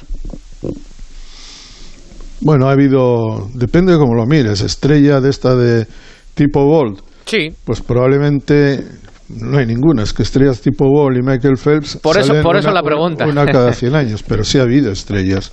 Yo creo que Lane, eh, Elaine Thompson en 100 y, 2 metros, y 200 metros se ha acercado, ha vuelto a ganar dos medallas de oro, como hizo en, en Río, en las pruebas de velocidad. Nadie es jamaicana, nadie se acuerda de ella, pero ha estado en las marcas casi de Florence Griffith. Y está- estamos hablando de marcas so- sobrehumanas. Creo que Karsten Warhol, la, la carrera de, de 400 metros vallas, eh, tuvo un toque Bimon, es decir, se saltó prácticamente de los 47 segundos, 46, eh, 70, 60 y tantos que había conseguido como récord mundial después de batir el récord de Kevin Young que databa de la Olimpiada de Barcelona ha, bajado de 46 segundos, una carrera en que tres atletas bajaron del récord mundial. Eh, la Ingebrigtsen en los 1500 se coronó a la altura con una marca, un marcón tremendo a la altura de los grandes, de los Coe, de los Elgerrug, de, de los eh, de, de- los mejores, ¿no? Eh, de Elliot. Me parece que en este en este sentido ha habido gente buenísima. Caleb Dressel en, en natación ha estado portentoso, ha ganado todas las pruebas individuales que tenía que ganar con, con tiempazos y lo que sí me parece es que afortunadamente el deporte se ha atomizado. Es decir, si uno mira las carreras de, de- en el estadio de atletismo, ningún país ha repetido en, en- en competición individual. Europa ha vuelto al atletismo, cosa que es muy importante. En Europa estaba desapareciendo el atletismo porque lo organizaba, pero no se competía. Se, pe- se pensaba que era imposible competir con los africanos y que era imposible competir con los americanos en velocidad. Bueno, pues hay un campeón olímpico italiano y hay un campeón olímpico noruego en 1500. Estas son noticias muy importantes, por lo menos en, en mi opinión. Creo que han sido unos juegos magníficos, también eh, un poco mediatizados por el, eh, digamos, la, la renuncia de Simon Biles a, a competir en, en varias pruebas, prácticamente en todas, en, la gimnasia, con lo que generó un debate también muy interesante sobre cuáles son los límites en los que un deportista tiene que competir, en qué circunstancias y bajo qué condiciones mentales tiene que competir, con algunas declaraciones, en mi opinión, muy desafortunadas, como la de Djokovic, que la alta, en la alta competición es la máxima presión y hay que disfrutar de ella. Cuando haces un triple mortal, no sé qué, de- en, una, en una barra que tiene apenas 10 centímetros y te puedes romper la crisma, no sé si Djokovic estaría preparado para hacerlo. ¿no? Exacto. Eh, creo que por la parte española me parece que ha sido unos buenos eh, juegos. Es una pena que una parte muy importante del deporte español, que es eh, la parte de los equipos, la parte colectiva, que ha funcionado bien, que suele funcionar bien, que está mejor que la mayor parte de las grandes potencias europeas, por ejemplo, mejor que Italia, eh, yo diría que mejor que, que Gran Bretaña y mejor que, que Italia en, deporte, y, y en deportes de equipos. de- te quiero Sí, decir, a la ya par está- más o menos con Ya está Francia, con sí. Alemania, a la par con Francia, pues no ha podido conseguir ninguna medalla de oro y se ha quedado sin medalla, pero llegando a las semifinales, consiguiendo medallas de plata, que yo creo que es de lo que se trata. Nadie te. O sea, ya no, se acabó esa época donde había un equipo dominador que ganaba todo de, de carrera. Eso se lo permitían en algún momento los americanos en el baloncesto y ya ni eso, porque ya hemos visto que perdió con Francia y lo ha pasado mal en muchísimos partidos.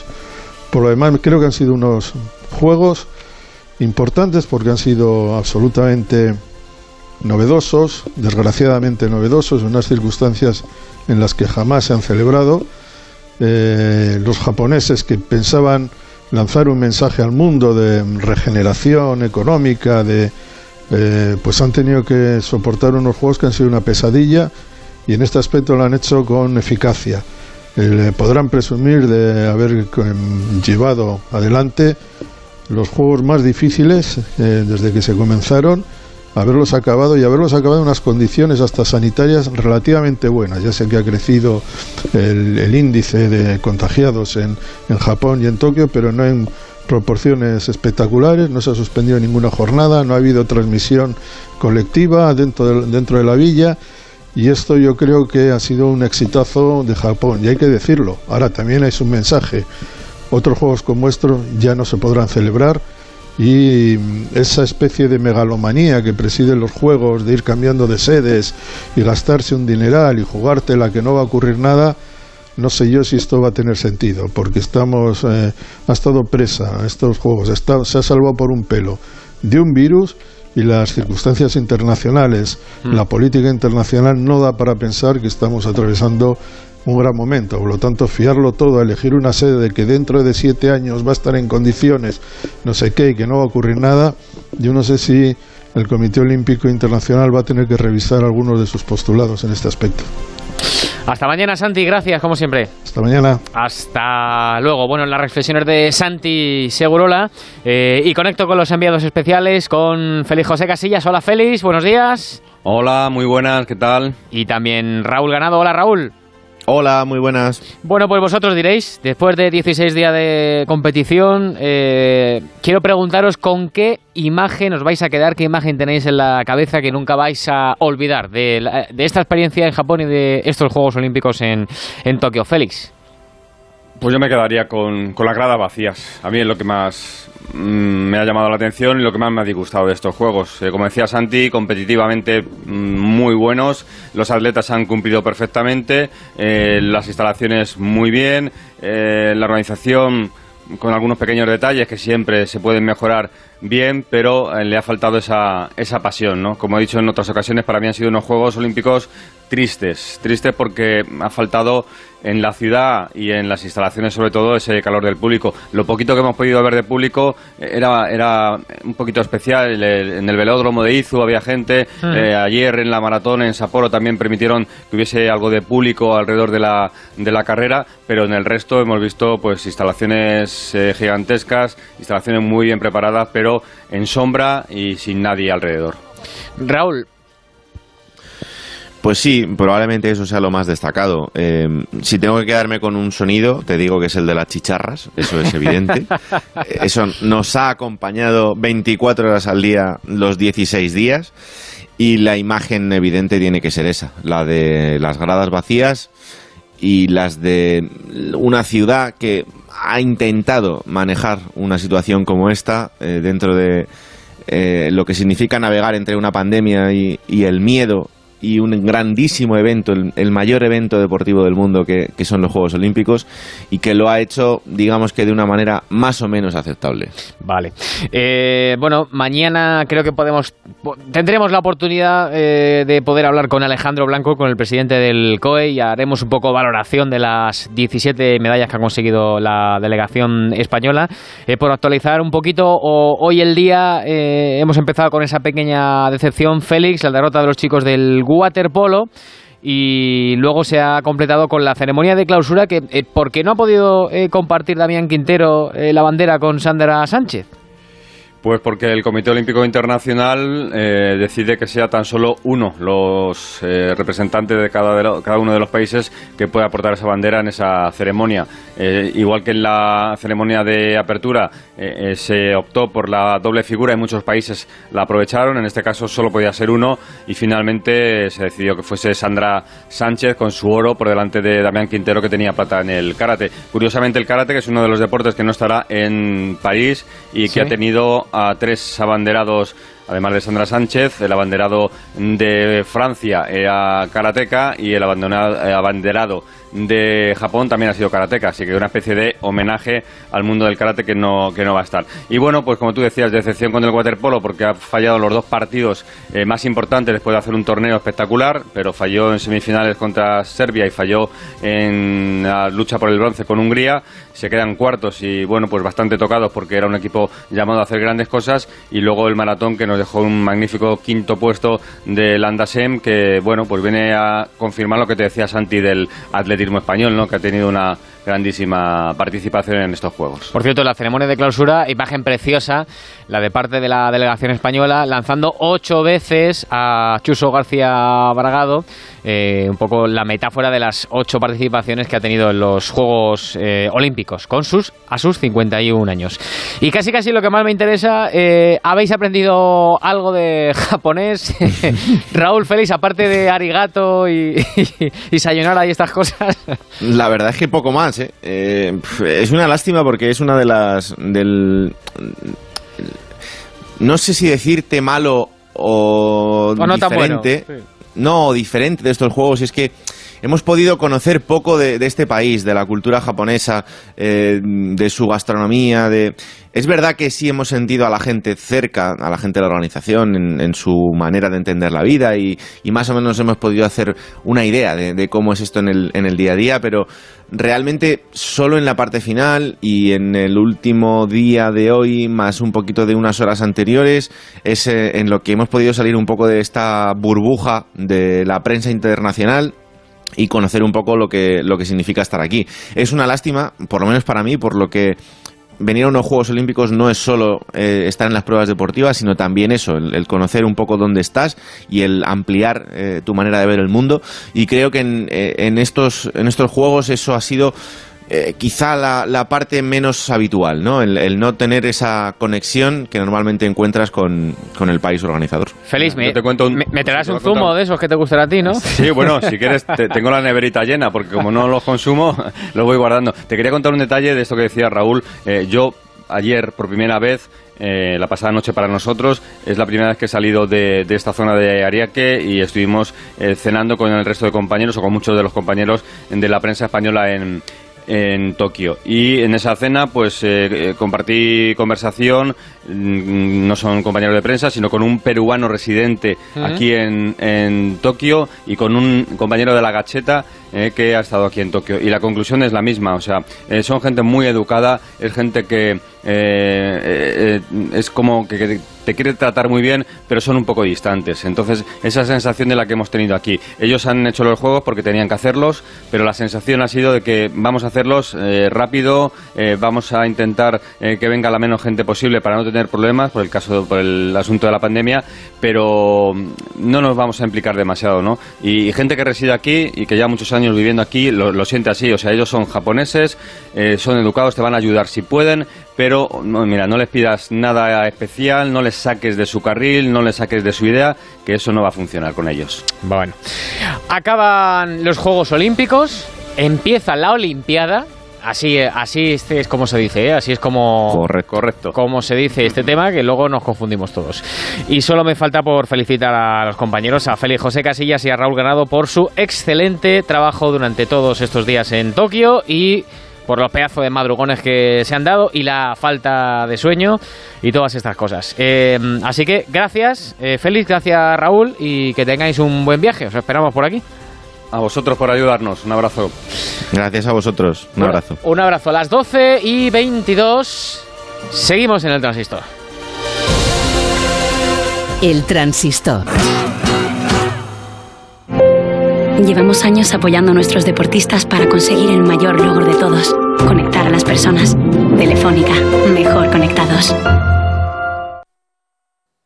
Onda Cero Madrid, 98.0. Más de uno. Información y entretenimiento durante todo el año, también en verano. A las 7 de la mañana, Oscar Plaza te pone al día de toda la actualidad, en un momento político con mucho que contar Tertulias, debates, análisis y entrevistas con los protagonistas de la noticia. Y a las 10 de la mañana llega el momento de relajarse y pasar un buen rato con Begoña Gómez de la Fuente. Entrevistas, anécdotas, participación y muy buen humor. Más de uno. En verano, desde las 7 de la mañana, información y entretenimiento con Oscar Plaza y Begoña Gómez de la Fuente. Te mereces esta radio. Onda Cero, tu radio.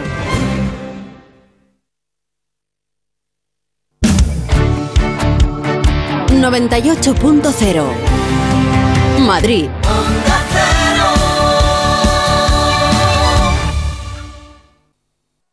En Onda Cero seguimos en el transistor. Ángel Rubiano. 12 y 23, viene el día tan cargado de actualidad que solo lo destacábamos al principio, pero un minutito para hablar del Gran Premio de Estiria de motociclismo con Chechu Lázaro. Hola Chechu, ¿qué tal? Muy buenas. ¿Qué tal? Buenas noches. Donde no nos ha ido mal, dos victorias, volvió Pedrosa, mucho que contar, ¿no?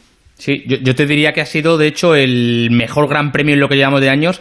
Seis podios de nueve posibles. Como dices, dos victorias. En las tres categorías hemos tenido a dos españoles en el podio y sobre todo yo creo que lo mejor del fin de semana ha sido la categoría reina donde se ha estrenado en el palmarés Jorge Martín, el piloto madrileño que ha hecho un carrerón, salía desde la poli así que ha tenido un fin de semana redondo, no se ha arrugado, eh, ha liderado prácticamente toda la carrera y a pesar de que tenía por detrás la presión de Joan Mir del campeón que le ha estado durante toda la carrera persiguiendo, no ha, cometido un solo error y se ha incluso se ha permitido el lujo de entrar en solitario porque ha apretado a falta de dos, tres vueltas, se ha escapado de, de Mir y como te digo, le ha dado tiempo para saborear ese momento que siempre es muy especial, ganar esa primera victoria. Segundo ha sido Joan Mir, que le recorta puntos, que era su intención, al líder Cuartararo, lo que pasa que no muchos porque ha quedado tercero Cuartararo.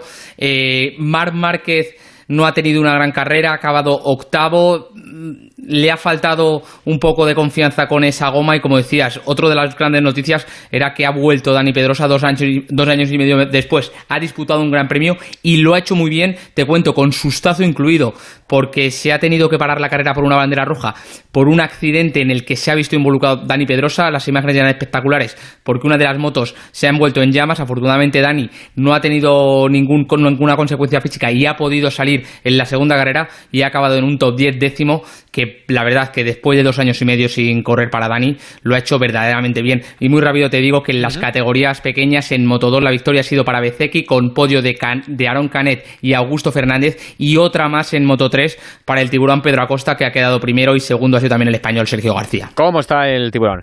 Adiós Chechu, gracias como siempre.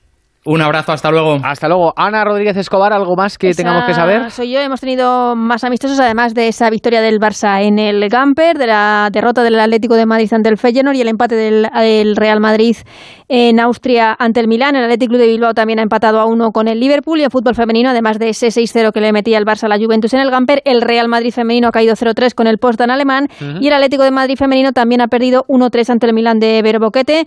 En tenis, Feliciano López ha perdido en la primera ronda del Master 1000 de Toronto ante el japonés Nishioka y la noticia más desagradable del día, esa carta de Marta Shargay, nuestra jugadora de baloncesto que escribía en El País y en la que hablaba de unas prácticas más que dudosas del ya ex seleccionador eh, Lucas Mondelo, siempre relacionadas con su peso, unas prácticas por las cuales eh, ella mm, sufrió bulimia durante al- algún tiempo.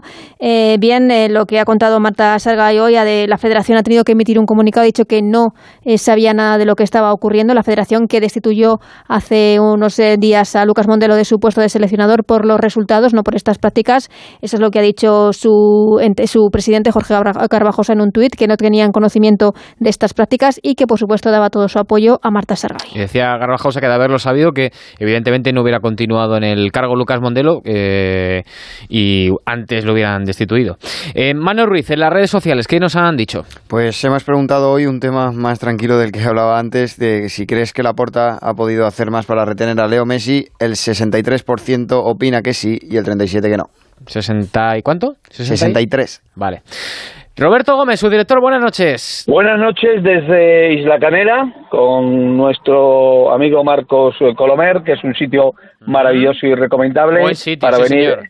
¿eh? Y además aquí con Marco Colomer y compañía, pues está muy, muy, muy a gusto. En lo que te iba a decir, eh, primero muy orgulloso de mm, el olimpismo español y su participación en los Juegos Olímpicos eh, de Tokio. eh, indudablemente todos estos que han estado hablando, ciertamente con razón, de la situación del deporte español. Esperemos que a partir de mañana sigan hablando y estableciendo parámetros para mejorar de cara a los Juegos dentro de tres años de Francia. Y luego, bueno, pues el asunto de, de Messi, que yo creo que acerca. El gran triunfador de todo esto para mí es Florentino Pérez.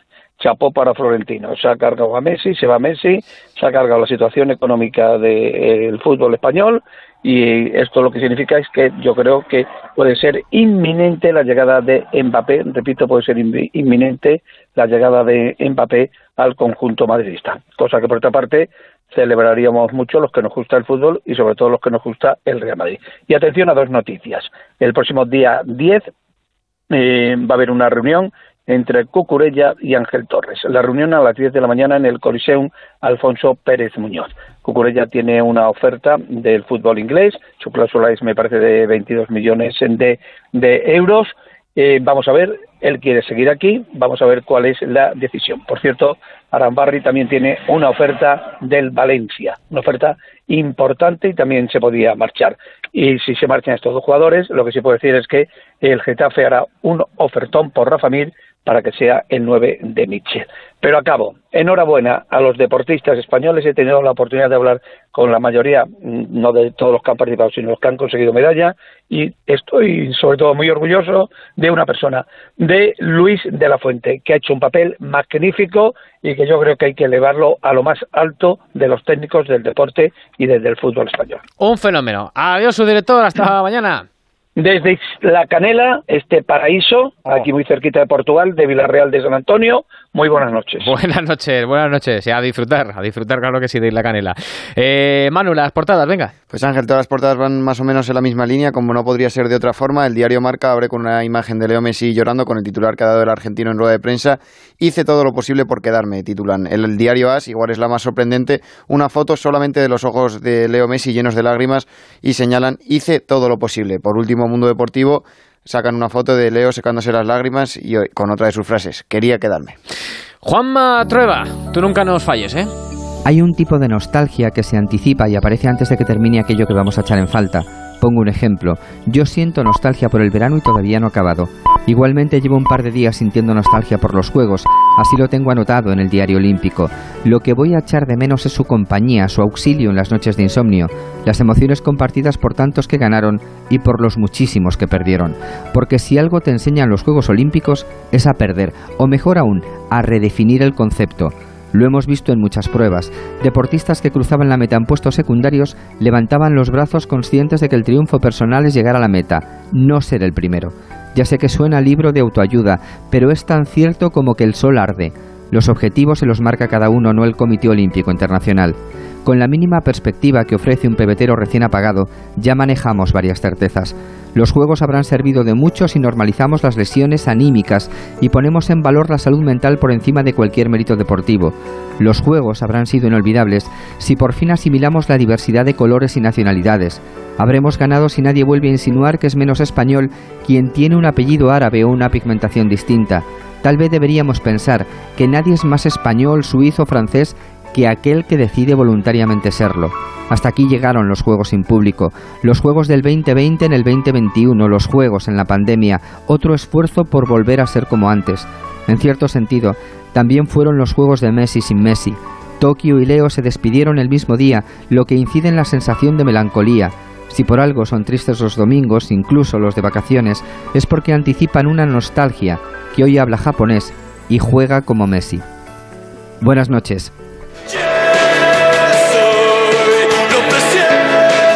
Noches y va a ser el último fin de semana antes de que empiece la liga, que ya empieza ya el viernes. Así que no nos va a faltar deporte en este verano.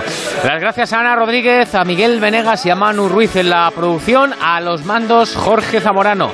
Mañana más. Aquí estaremos a las once y media encendiendo el transistor. Gracias a todos por estar ahí. Hasta mañana. Adiós.